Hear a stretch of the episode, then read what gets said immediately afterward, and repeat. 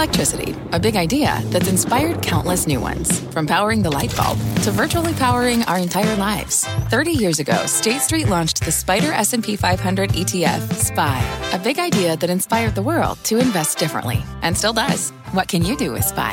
Before investing, consider the fund's investment objectives, risks, charges, and expenses. Visit ssga.com for a prospectus containing this and other information. Read it carefully before investing. SPY is subject to risks similar to those of stocks. All ETFs are subject to risk, including possible loss of principal. Alps Distributors Inc. Distributor. Hi, I'm CNBC producer Katie Kramer, one of the voices behind the CNBC podcast Squawk Pod. In these times of uncertainty, we want to make sure we're bringing you, our listeners, as much information as possible as quickly as we can. That's why we're sharing with you now a CNBC special report, Markets in Turmoil. Listen in. Today's jobs report defying all expectations. That job stunner, the stock surge, the Dow topping 27,000. A job shocker. 2.5 million added to the payrolls in May. As good as these numbers are, the best numbers are yet to come. Stocks soar. Massive rally on Wall Street. Stocks are surging. The Dow surging 6.8% this week. The Nasdaq near an all-time high. But the problems aren't behind us. From protests, we don't inevitably have to have a second wave, to the pandemic. On day 159 of this global health crisis, we have a special report tonight focusing on problems and the path forward. Here's CNBC Pharma reporter, Meg Terrell.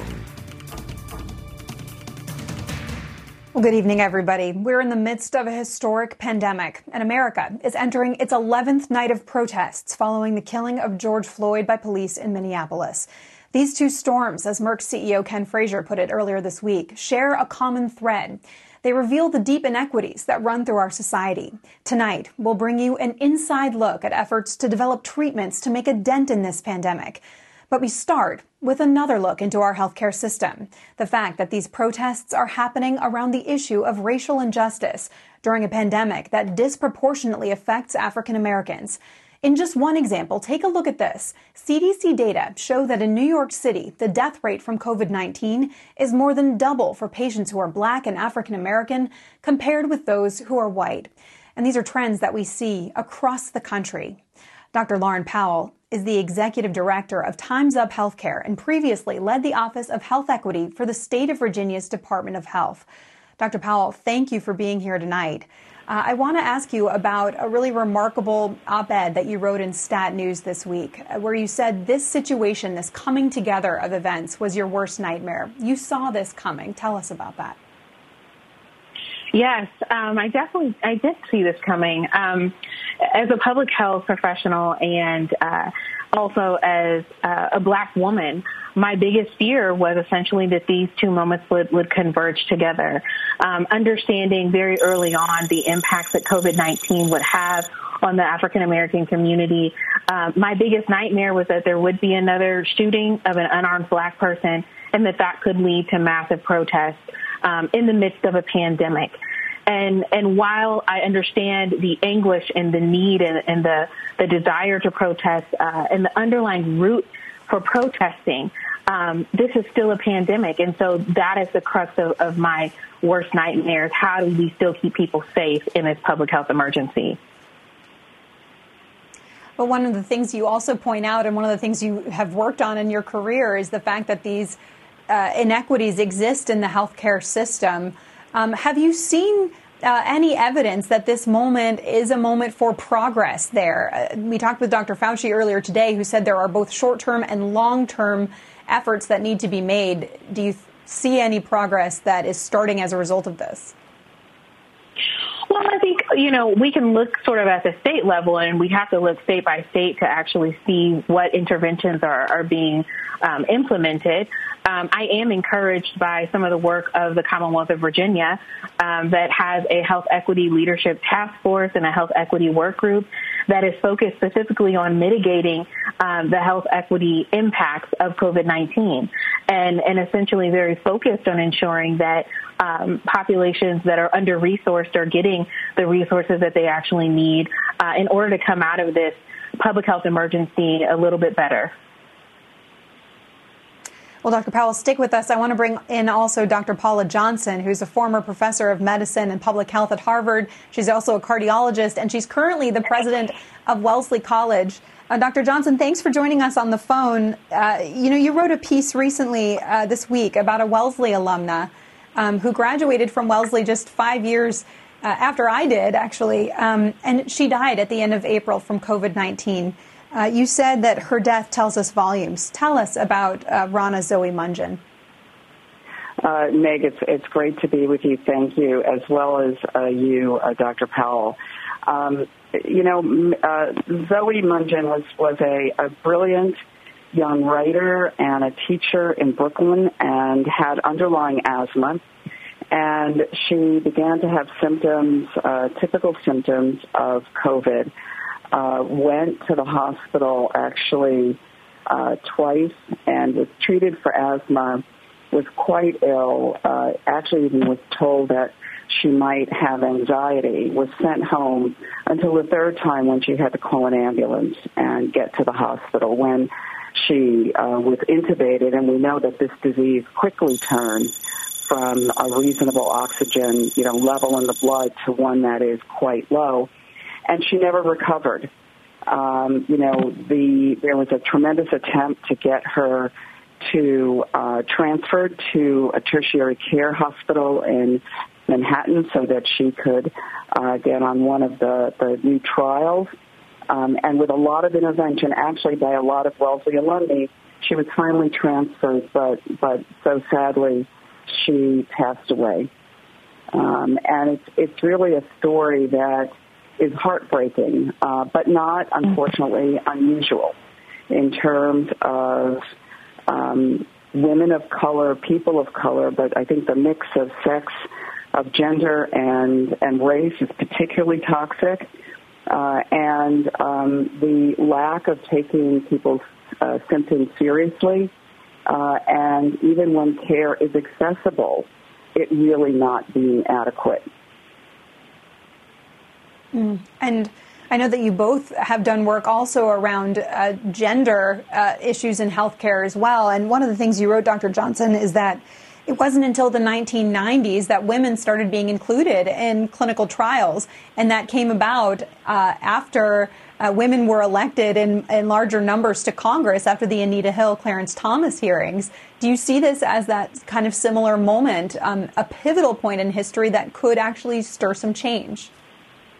This is such an important moment in time when we have seen both issues of sexism and racism and the combination, um, the great inequities in our society really laid bare by this epidemic, both from a health and healthcare perspective, from an inequity in uh, in in what's happening in terms of income inequality and the unemployment rate, and then on top of that, to experience um, the additional tragedies of the killings that we've uh, seen recently on top of so many others. It's really a, a, a coming together of so many insults that it is a moment, I think, a wake-up moment. And we're seeing that, we're seeing that, you know, across the country. And as we think about women and, uh, and women of color and their uh, health status and their treatment, um, it is a moment where I think there will be a greater call for more active engagement at the tables that make the decisions. And I think that's where we're missing. Um, if we are not at the tables making the decisions about the trials, about the analyses, about the care, about the public health structures, then um, then we are left out. Uh, and you know, I, I think about Stacey Abrams' brilliant op-ed today, um, voting may not be the full answer, but you know the bus doesn't run without the wheels. And you know, on mm-hmm. Tuesday we saw some really positive outcomes, but it's part of what I view in higher education also is my job, which is how do we ensure that not only are we bringing a diversity of students to our campus that we are so proud to have, but that we are working hard to ensure that they learn how to engage across difference, but that they also learn what is it to be civically engaged. and to really be um, an active member of society in a way that leads to structural change. Well, Dr. Johnson, Dr. Powell, we're out of time, but thank you both so much for being with us for this important discussion, and we would love to have you back to continue it. Thank you both. Thank you so much. Thank you so much. And earlier today, Dr. Anthony Fauci joined us on CNBC addressing what comes next in the fight against this virus. I think if you look at the nation as a whole, things are plateauing and coming down. There's no doubt about that. We don't inevitably have to have a second wave. I mean, people talk about it, but it doesn't necessarily have to occur. As new infections start to creep up, which they will as we get into the fall, in the winter, it's the, the way we and the efficiency and effectiveness in which we put the manpower, the systems, the tests to identify, isolate, and contact trace that will determine how successful we are in preventing that wave. I believe that the utilization of monoclonal antibodies and or plasma that's passively transferred and or what we call hyperimmune globulin which is derived from the plasma of people who are convalescent is a a potentially important modality of both treatment and even potentially prevention. So I have some cautious optimism that this approach, among several, could actually have a good chance of making us have an advance towards good therapy and even good prevention. And we turn now to another effect of the pandemic, a look at its health impacts outside of COVID 19 itself. You can learn a lot about a society by the medicines that it takes, and this pandemic is changing that picture for us. Take a look at this. Prescriptions of childhood vaccines. They've plummeted as routine doctor's visits have been put on hold. Public health officials are now warning of the risk of diseases like measles starting to spread again. And they're encouraging parents to make sure their kids get their routine shots for the things that we can protect them from. But prescriptions of another kind have gone way up. This graph shows a spike in prescriptions for antidepressants.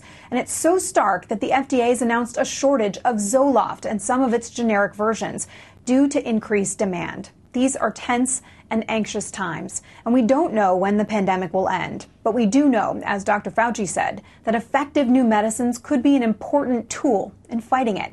And the first in a new class known as antibody drugs for COVID 19 started human clinical trials this week from Eli Lilly and AbCellera. And Regeneron is close on their heels. Chief Scientific Officer Dr. George Yancopoulos joins us now to discuss this new class of drugs. Dr. Yancopoulos, thank you so much for being here tonight. And it's a really exciting approach because you've already shown this works in Ebola. Tell us about the successes there. Well, as you heard from Dr. Fauci, there's a lot of hope that antibodies that we can make outside of the body, we can make them recombinantly, it's called, in large bioreactors, can be given back to humans and essentially mimic the best of the type of immune response you could get from a vaccine without the requirement for a vaccine. So these treatments could be bridges or even alternatives to vaccines. As you said, we've done this before. Uh, we have a, a good track record for here, particularly for a disease that's much more universally lethal than uh, COVID 19, which is Ebola, where we showed that an antibody cocktail that we had put together, um, that is, these antibodies that mimic what the body normally uses to fight a virus, um, that we could generate such a cocktail outside of the body, grow it up in bioreactors, purify it, give it back to human beings. And in these cases, for a disease like Ebola, which, as I said, is a much more horrific and universally fatal disease, uh, we could say, for example, the people who were in early stage of the infection, more than 90% of them with our antibody cocktail. And so I think that that gives a lot of hope that a similar approach, which we're also trying for uh, the coronavirus, will be at least as effective. And we know that you are gearing up to start the first human clinical trials. Tell us about what the timelines look like to when this drug could potentially be available, maybe on an emergency use basis. None of the timelines we've been talking about during this pandemic for drug development are normal. So, what do yours look like? Yeah, we've done everything that we can to expedite and do everything at risk so that we could possibly bring these um, potentially life saving medicines uh, as soon as possible to address the pandemic. So we are initiating clinical trials hopefully this week with our cocktail of antibodies. And we're hoping that if all goes well, that we might start getting data in a few weeks, which means that uh, perhaps by the summer, the end of the summer, that these antibody cocktail might be more broadly available to larger segments of the population. And the fact that you have a cocktail approach that could potentially protect against the virus mutating, is that uh, why you have that approach? Right. So I'm sure everybody probably remembers or knows that for uh, traditional viral drugs, antiviral drugs, like were used for HIV or for hepatitis C. Early studies involved single drugs, but very rapidly the viruses escaped by mutagenesis, uh, and you lost the efficacy of these single drug treatments. So, for traditional antiviral drugs, the fundamental realization was combinations or cocktails could not only perhaps provide more efficacy, better results, but would also protect against escape by the virus by mutagenesis. Uh, this was shown, as I said, first for HIV, but now is, is become the, the lesson. Well, for these new classes of drugs, uh, these antibody approaches, that hasn't really been demonstrated, but a lot of us prospectively predicted it would be the case. We've recently shown that that is the case in preclinical studies that treatments with single antibodies are prone to rapid viral escape. But when we put cocktails of antibodies together, which is what the body essentially normally does, those can be very hmm. resistant to this sort of escape. So that's why we prospectively designed a cocktail approach as opposed to just a single antibody approach and are putting that forward. And that's the approach that for us will be in clinical trial. So others have focused on single antibody approaches. We were prospectively a little bit worried that they might lead to escape and subsequent problems more broadly. And so we endeavored to bring forward this cocktail approach. Well, Dr. Yancopoulos, thank you for joining us. We look forward to hearing about those clinical trials beginning, and we hope to have you guys back when they do. Thanks again. All right. All right. Safe. Here's what's coming up next tonight. Straight ahead, the cost of the drug so many people are putting so much hope in. How much should remdesivir cost, and how much is it worth to Gilead? And it's been very challenging. A hero nurse who traveled from Missouri to help New York in the city's desperate time of need. But you won't believe what happened next. Before the break, our country on Friday, June 5th.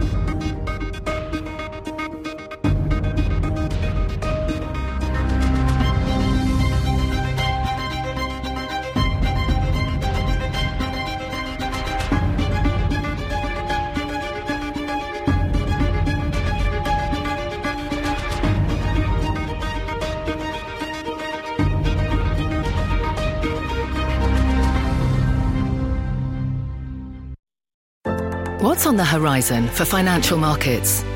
At PGIM, it's a question that over 1,400 investment professionals relentlessly research in pursuit of your long term goals. Specialised across asset classes, but united in collaboration, our teams provide global and local expertise. Our investments shape tomorrow, today. Pursue your tomorrow with PGIM, a leading global asset manager.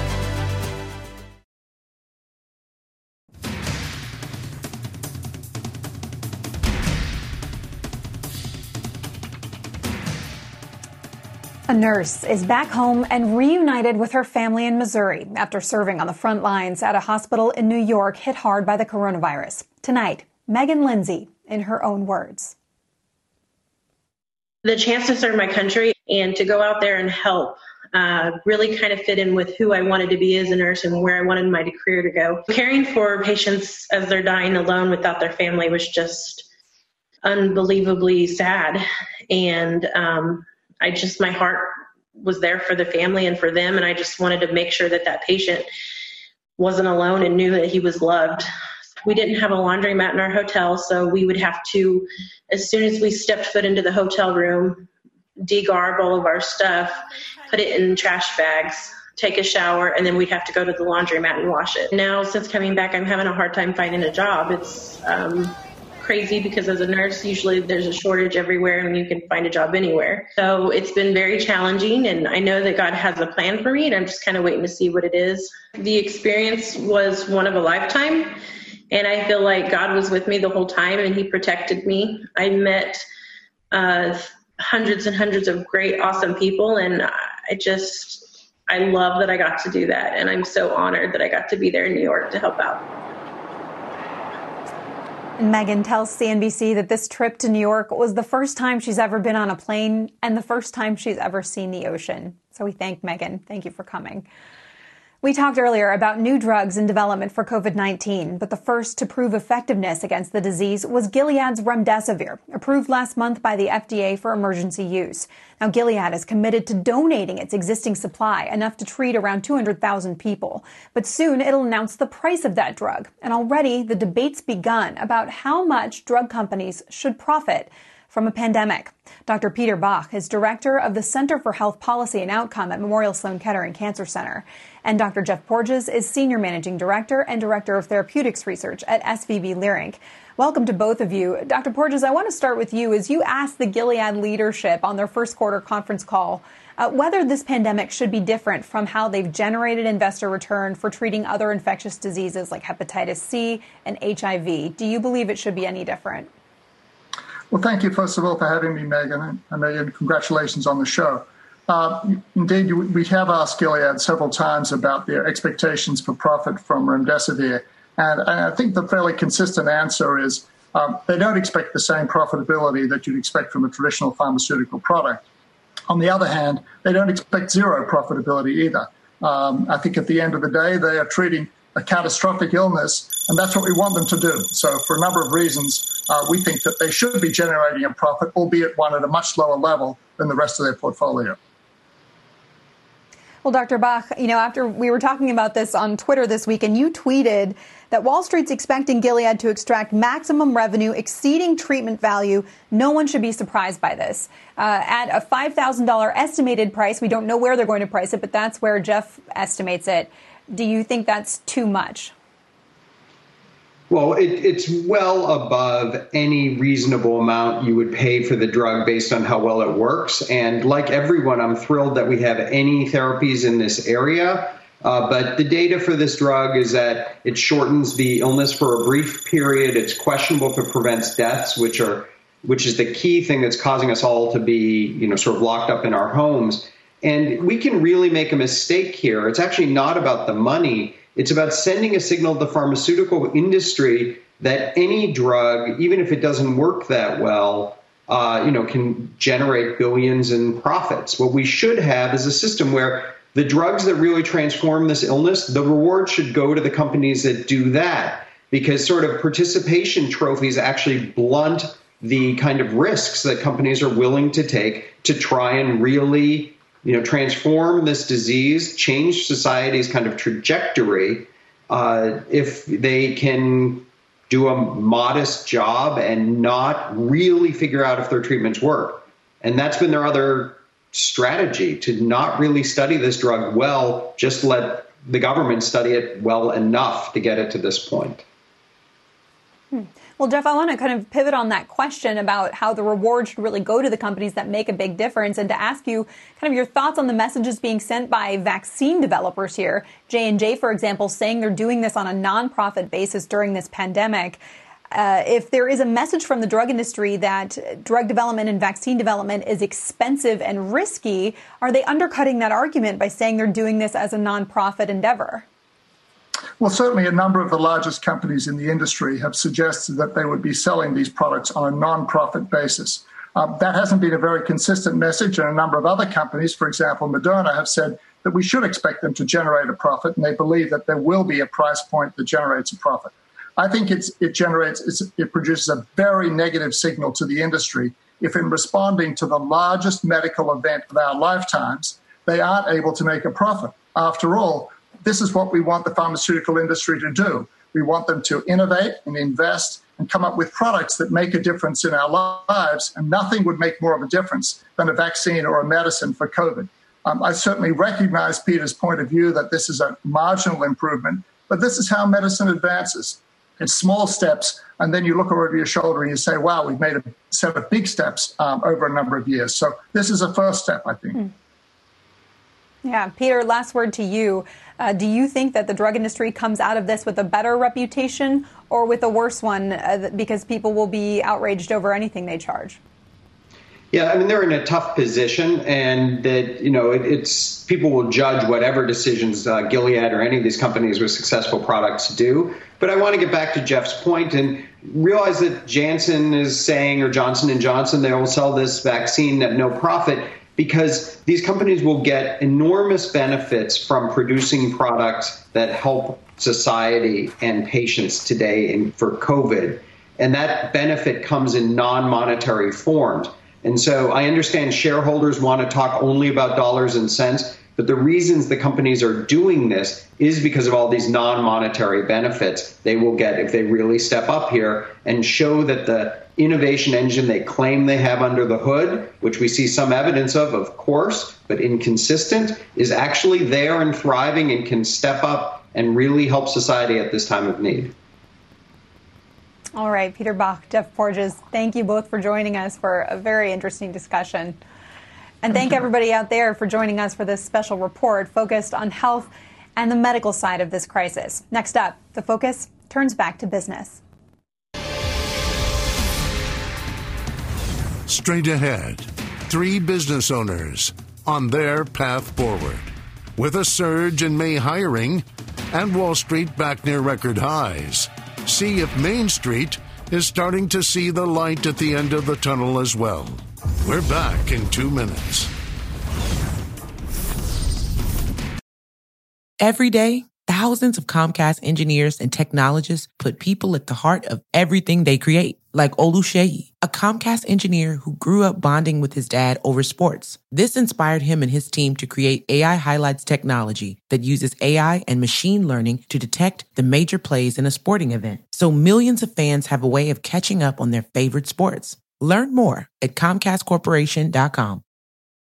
Let's get straight to the point. You want to grow your portfolio to fight rising costs of inflation or pay off your debt or anything standing in the way of you and financial freedom, right? Yahoo Finance, our sponsor today, can help. For more than 25 years, Yahoo Finance has been helping great investors like you. Whether you're a seasoned investor or just looking for tips, Yahoo Finance makes it super easy by putting all the tools and data you need in one spot. Yahoo Finance takes a holistic look at the financial news cycle, including breaking news, original editorial perspectives, analyst ratings, independent research, customizable charts, and more. You can securely link your brokerage accounts for a unified view of your wealth, including 401k and other investments. That's how Yahoo Finance gives you insights and helps you take a look at your wealth in its entirety. That big picture perspective is what great investors need. For comprehensive financial news and analysis, visit the brand behind every great investor, yahoofinance.com, the number one financial destination. yahoofinance.com. That's yahoofinance.com.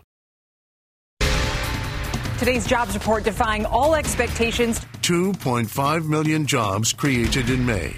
Now we're opening, and we're opening with a bang. Cheers from Washington and Wall Street. The Dow surging more than 800 points. The NASDAQ is near record territory. But not everyone is sharing in the spoils. There is still pain on Main Street.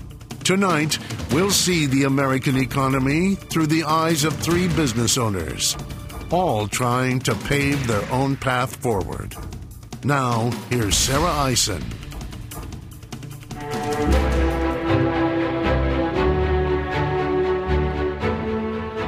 Good evening, everyone. Over the next half hour, we will be speaking with business owners who've all had another nerve wracking week.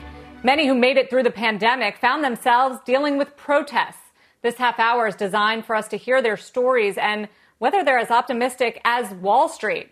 Speaking of, stocks surging today after the economy unexpectedly added two and a half million jobs last month, raising hope that the economy is recovering. The Dow rising 829 points, the S&P 500 and the Nasdaq both adding more than 2% on the day. The Nasdaq hitting an all-time high intraday during the session before falling back a bit. For the week as a whole, it was a strong one. The Dow was up nearly 7%. The S&P just about 5 and the Nasdaq up almost a uh, three and a half there. And look at how far back we have come from the low point that we were in March. The three indexes are now all at least up 45% off those lows hit in March. Before we bring in tonight's business owners, want to introduce my consultant this evening. David Dodson is a professor of management at Stanford Business School and an investor in several businesses. Professor Dodson, it's good to have you on board. Just quickly, are you sensing the optimism that we're seeing on Wall Street from the businesses you speak to and consult? Well, not really, because on Wall Street they can pull up on their computer and see whether their stocks are going up and down. But in the small business world, in the independent owners world, you have to see how many customers are coming in the door. And right now, people felt sort of like they got kind of kicked in the gut because just about the time things were opening up and people were getting a little spring in their step, then of course George Floyd's murder really put a you know uh, a, a uh, cloud over the country, and I think we're trying to get out of that cloud, but also recognizing that that we have some issues that go way beyond COVID that we're going to have to deal with as well as a society. Well, it's good to have you on board tonight. Let's talk to a few of those businesses. Our first one yeah. tonight, an early mover in the push to shop local. Thomas McIntyre is the co-founder at Made in KC. It's a popular retailer in Kansas City known for selling specialty items and apparel made by local vendors and artisans. Thomas, good to have you on board. The message from the jobs report today was that companies are adding jobs and hiring back people. Has that been your experience? It has been thus far. So we had to close all of our locations uh, when this started, and then once we opened back up on May 14th, we brought uh, all of our hourly staff back. We had brought our salaried staff back before that, and so we're probably back to about 60 to 65 percent of our workforce. Um, and I think as we expand hours over the next 30 to 60 days, we'll get closer to that 90 percent uh, of our employees back on board. Professor Dodson?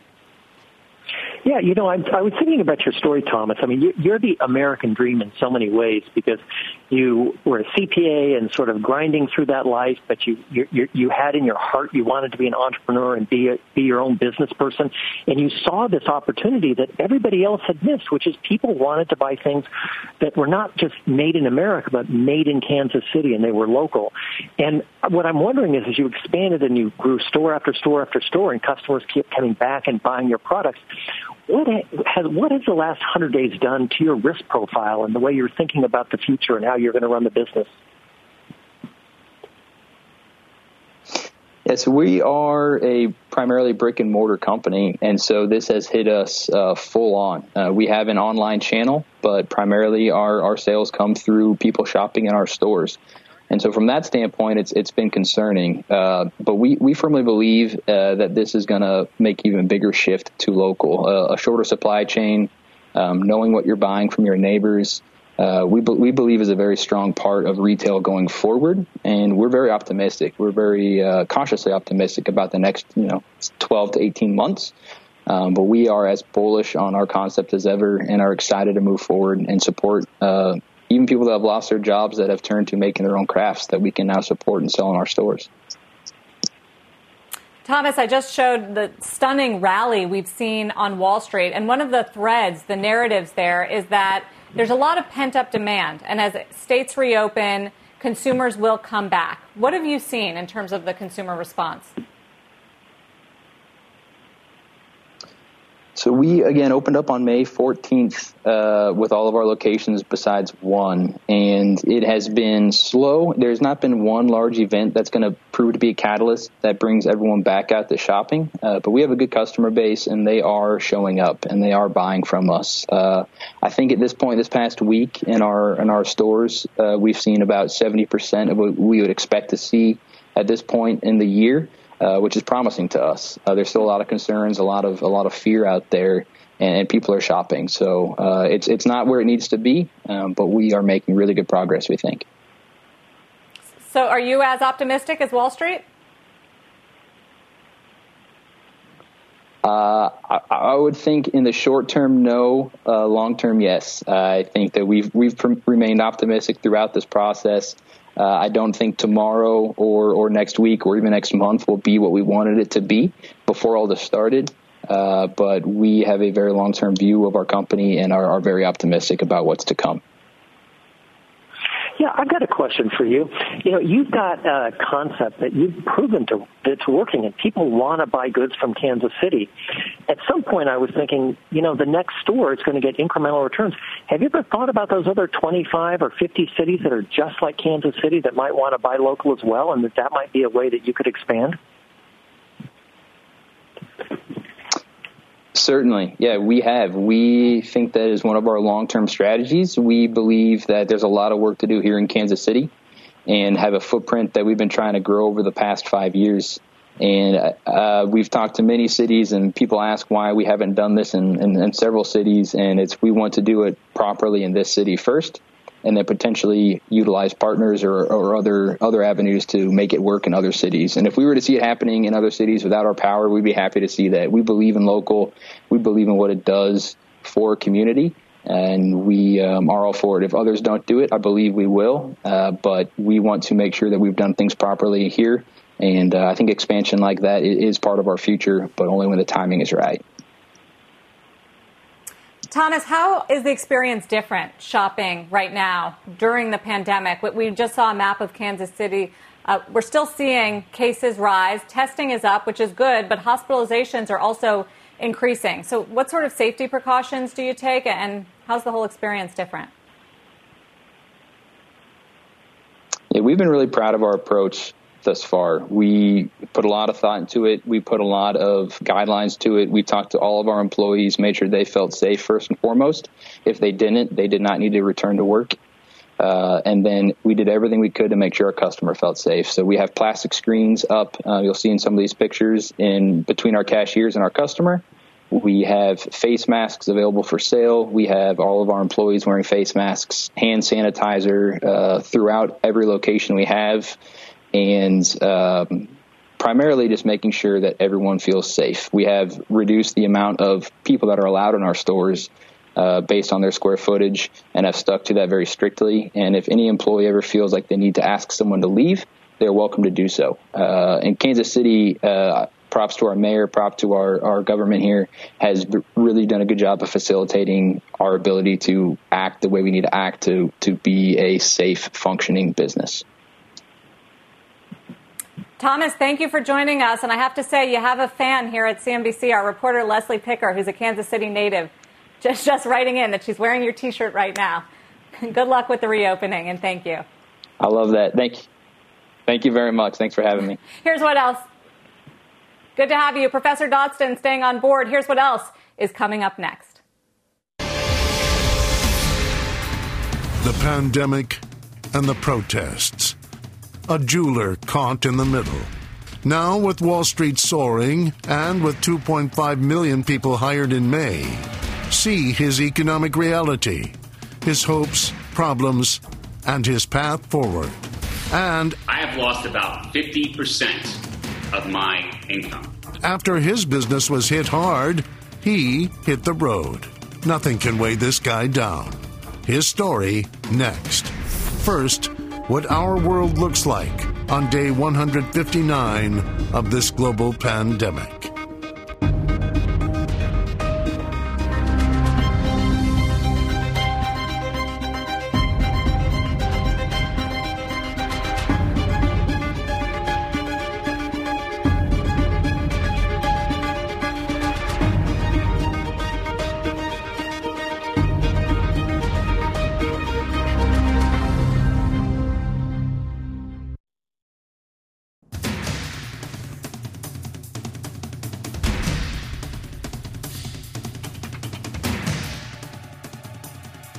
Welcome back. Mark Miller's gyms in New York City have been shut down since March 16th, but he isn't letting that dampen his entrepreneurial spirit. Here's Mark in his own words. We were at a peak of our performance. We were getting ready to open up our fourth location, and then the pandemic hit, and we were told to shut house. I have lost about 50% of my income. 50% was a major supporter to my family. So I was forced into another line of work. They gave me the nickname Kettlebell Guy because I've been delivering kettlebells and dumbbells to everyone around the city. My day basically starts at 3 a.m. when I load my car up and usually will make about anywhere from 8 to 14 deliveries a day. I would say I've probably moved 20 tons worth of weight because of doing these equipment deliveries. I've been able to save my family and pay some bills. I'm an entrepreneur. And on top of that, I'm a New Yorker. And as a New Yorker, if you can make it in New York, especially now, you can make it anywhere. Mark says he still has no idea when he'll be able to reopen his gyms, but we wish him well. Our next business is Worthmore Jewelers. It's based in Atlanta and Decatur, Georgia, a family operation specializing in one of a kind pieces that attract a loyal following. Owner Harris Botnick joins us now. Harris, thank you for joining us. Big story today is that companies are hiring back workers as states have reopened. What's been your experience with employees? So since since the shutdown, we are all in. We're 20 of us, uh, employee wise. So we chose not to furlough anybody. So personally, we have not had to rehire anybody. Uh, but looking at the numbers today on the news certainly are encouraging for everybody. And looking at the market, was that encouraging to you? And is that the kind of optimism that jibes with what you're seeing in your business? Absolutely. Uh, you know, we are a luxury business. We're we're we're not a, a necessary thing. Uh, although we have had a lot of people that have been coming in and saying, thank you so much. I'm so glad you're open. They needed some retail therapy to pull them out of this funk after being shut in their houses for so long. But uh, definitely, uh, the market being up, the the numbers, the employment numbers were just, uh, I thought, startling compared to what the predictions were. It was really, really fantastic to see. Professor. Well, Harris, I mean, it's great to see that things are coming back and that you're feeling that optimism. And certainly what we saw in the stock market, it's nice that it's translating to your store and your customers. I've got a question for you, though. You applied for your PPP loan and it took a couple of months to get there, and yet you kept all 20 employees. What was it as a leader that led you to decide that that was the right decision when everybody else was furloughing employees? Um, we've been very fortunate. We've been in business going on 27 years now, and much of that time we've had our same crew, and, and our crew is constantly there for us. They're constantly there for our customers. And as a small business, we knew long ago that we understood the jewelry business, but without the right people in our stores to take care of our customers, you mm-hmm. can't do business no matter what you're in. So it was very important for us to be able to step up for our employees to show them you're there for us year round. We want you to also know that we're there for you. All these, all the hard work that you do, all the nonstop days, all the, the overtime that you put in for your clients, we just didn't feel right furloughing them. I think financially, everybody else in my industry that I talked to, it made sense financially to let them go and put them on uh, unemployment. But just as a family decision, and we consider our crew our family, we didn't feel good about making that decision. Well, it might end up being a great long term decision because I can't imagine the level of loyalty that you built with those 20 people by keeping them on during this time. You know, there's sort of a saying that when things get get difficult and the water level comes down, you sort of see the rocks. I'm wondering, as a business person, what has happened over the last 150 days that you've discovered as a business person that's made you a better business person that might, in the long term, work out well for you and your family and your company? I think that's an awesome point because we, we first saw it in 2008. That's when we opened our second location, which in 2007 seemed like a fantastic idea. The economy was booming, everything was strong. 2008 hit, we opened our second location in May. Everything by then have come to uh, a, a quick stop as far as economy was. So what I thought though for, for us personally, what that did is it made us better business people once again. It made us really, really crack yeah. down. We'd been in business at that time for 15 years. So just like this time, it gave us time to reflect where, what can we do out of the box? How can we improve? How can we stay top of mind? How can we show customers and our clients that the small business really is where it's at? There are so many advantages keeping money in your community, being able to support your community by us staying in business. We're able to give back to the community, obviously. So it just helps. I think you have to step back. You have to look at everything in your business and see where can I improve. And I think that the people will come out stronger who are able to make it through. Not everybody's going to make it through, but the people who are, yeah. we are going to come out stronger. Well, I was thinking about, you know, so much of your business is also the repair business. And, you know, that brings people in. And even if there's a little bit of a slow recovery in terms of buying luxury goods, you know, the, I was just wondering about the opportunity to really press the repair business so that you keep that connective tissue with your customers so that when they have disposable income and they have the confidence to spend, you you still have that connection with the customers. I was wondering if, you know, to what extent you can press the repair business. Yeah, it's definitely something that we can go after, uh, and we do have some some lines that we use for basic print ads or online ads at this point, or somebody yanked your chain and we show a picture of a broken chain. It's just sort of in your face. It expresses what we're about, but we have two fantastic in-house jewelry repair people. And jewelry repair is an important part of our business, not only because it brings people in on a regular basis, but even on times like this where somebody might not be buying the new piece of jewelry or as big of a new piece of jewelry, it gives them a time to go through their jewelry box. And I can't tell you how many calls I've gotten hmm. because everybody is cleaning out things at home and found all this jewelry that they no longer wear and they want to restyle it, or they found things that they want to repair that have just been sitting aside that they didn't have time to deal with. So I think that is a great step forward for people to sort of ease their way back into things, to feel good. It's something they already have. They're repurposing it and putting it to new use. Harris, it's good to hear that things are coming back to normal. Thank you for joining us tonight. Thank you so much. Owner of Worthmore Jewelers in Atlanta. Next up, the path forward for the owner of a limo business. We'll be right back.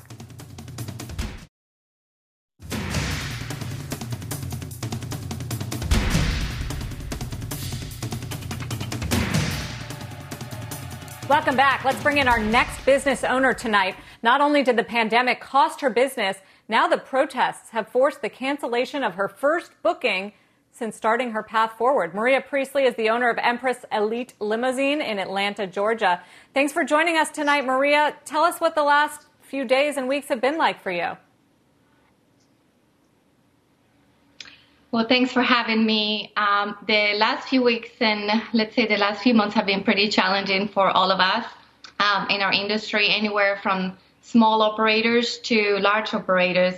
Uh, we're facing a lot of different challenges um, right now. Initially with COVID-19 and now, like you mentioned, we're getting an impact as well from the protests in Atlanta and everywhere across the U.S.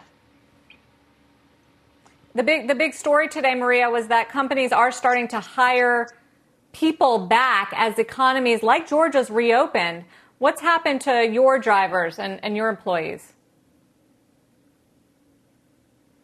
Well, I think every industry is going to be different. There's going to be some stages for us to come back. Um, unfortunately, I think that we're going to be one of the industries that is going to take the longest to recover we with travel being restricted corporate america is not allowing to travel just yet a lot of weddings a lot of events a lot of different things have been canceled big events that were happening in atlanta this year um, we just missed a wonderful prom season which is what we look for every year and we have the final four the masters um, a lot of different things so hiring employees right now for the volume that we are getting it's uh, not feasible because we are literally less than 10%, um, some operators 5% below our normal operating. Um, um, so it's it's bringing people back. It's going to take us longer than any other industry.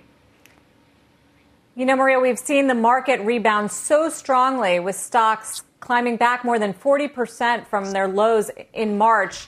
The mood is better and it's excited about the reopening. It sounds like that's not where you are. How would you describe your level of optimism right now? Listen, among all the things that are happening, we always got to keep our hopes up and uh, we see things moving, which that's a good sign. I think that with the stock market the past few days, you can see the trend of people are starting to, people want to get out, people want to travel. Um, we, we, we do see the light at the end of the tunnel. I think that recovering for these past few months is going to be difficult um, for some more than others. We do see the light at the end of the tunnel, but I think that this year, it's going to be difficult to, to, to see anything bigger than what we were projecting. So it's going to be slow. It's coming back. Um, wish we was faster than this and sooner than later. And now that we were getting through all these stages, the market showing up and, and trending up, then now we're dealing with a different problem, a different situation uh, with the protests. Wait, well, you know, Maria, don't forget that even though business is down so low, that you've created some pretty substantial value in the fact that you know how to run a limousine business. I mean, you spent 19 years in the corporate world. You figured out how to run a limousine business. It seems to me that if you can do everything you can to maintain that uh, connection with those employees so that you can bring them back and somehow keep those cars re- ready to go, when things come, you know, business is going to come back fast for a business like yours, and people are going to call. And I think a lot of your competitors may be in a situation where they're not going to be able to service the clients. So if there's anything that you can do to make sure that you're ready and they know you're ready to roll with your limousines and your chauffeurs, to me, that seems like that'll be the key to you getting back to business. Yes, Dave. And I think that you mentioned being in the corporate work helped me a lot to prepare me a lot to be able to do a lot of things that I do today with my business. Um, keeping in touch with our employees definitely is something that we're doing and we're promoting within our industry with all the other owners in our industry. Um, but also, I well, you know, you're having to, you're having to do with when our business no, I was just going to say you're having to do it with pure Our grit because right you don't now have are a PPP loan. Yeah, I don't have the PPP loan, um, but we're getting leaner in the back end, right? So yes, there's no business, but there's a lot of opportunity to make our business leaner and stronger. So when that business comes back, because it's going to come back, we're going to be so ready to take on everything and more that we were able to handle before. So it's also a lot of positive things in that regard. Our industry, it's it goes a million miles per hour, and now we're having the time to focus and, and, and streamline our processes and make it leaner than ever, so we can provide a much better service and be ready for when when it comes back, because it's coming back. Maria, we wish you the best of luck. Keep us posted. Thank you so much for joining us tonight. Maria Priestley. Thank you. And thank, you. to Professor Dodson and all of our business owners tonight for joining us and telling their stories. Professor Dodson, again, is an investor and professor of management at Stanford Business School. For all of us here at CNBC, I'm Sarah Eisen. Have a great weekend. Undercover Boss is next. At Capella University, you'll get support from people who care about your success. From before you enroll to after you graduate, pursue your goals knowing help is available when you need it. Imagine your future differently at capella.edu.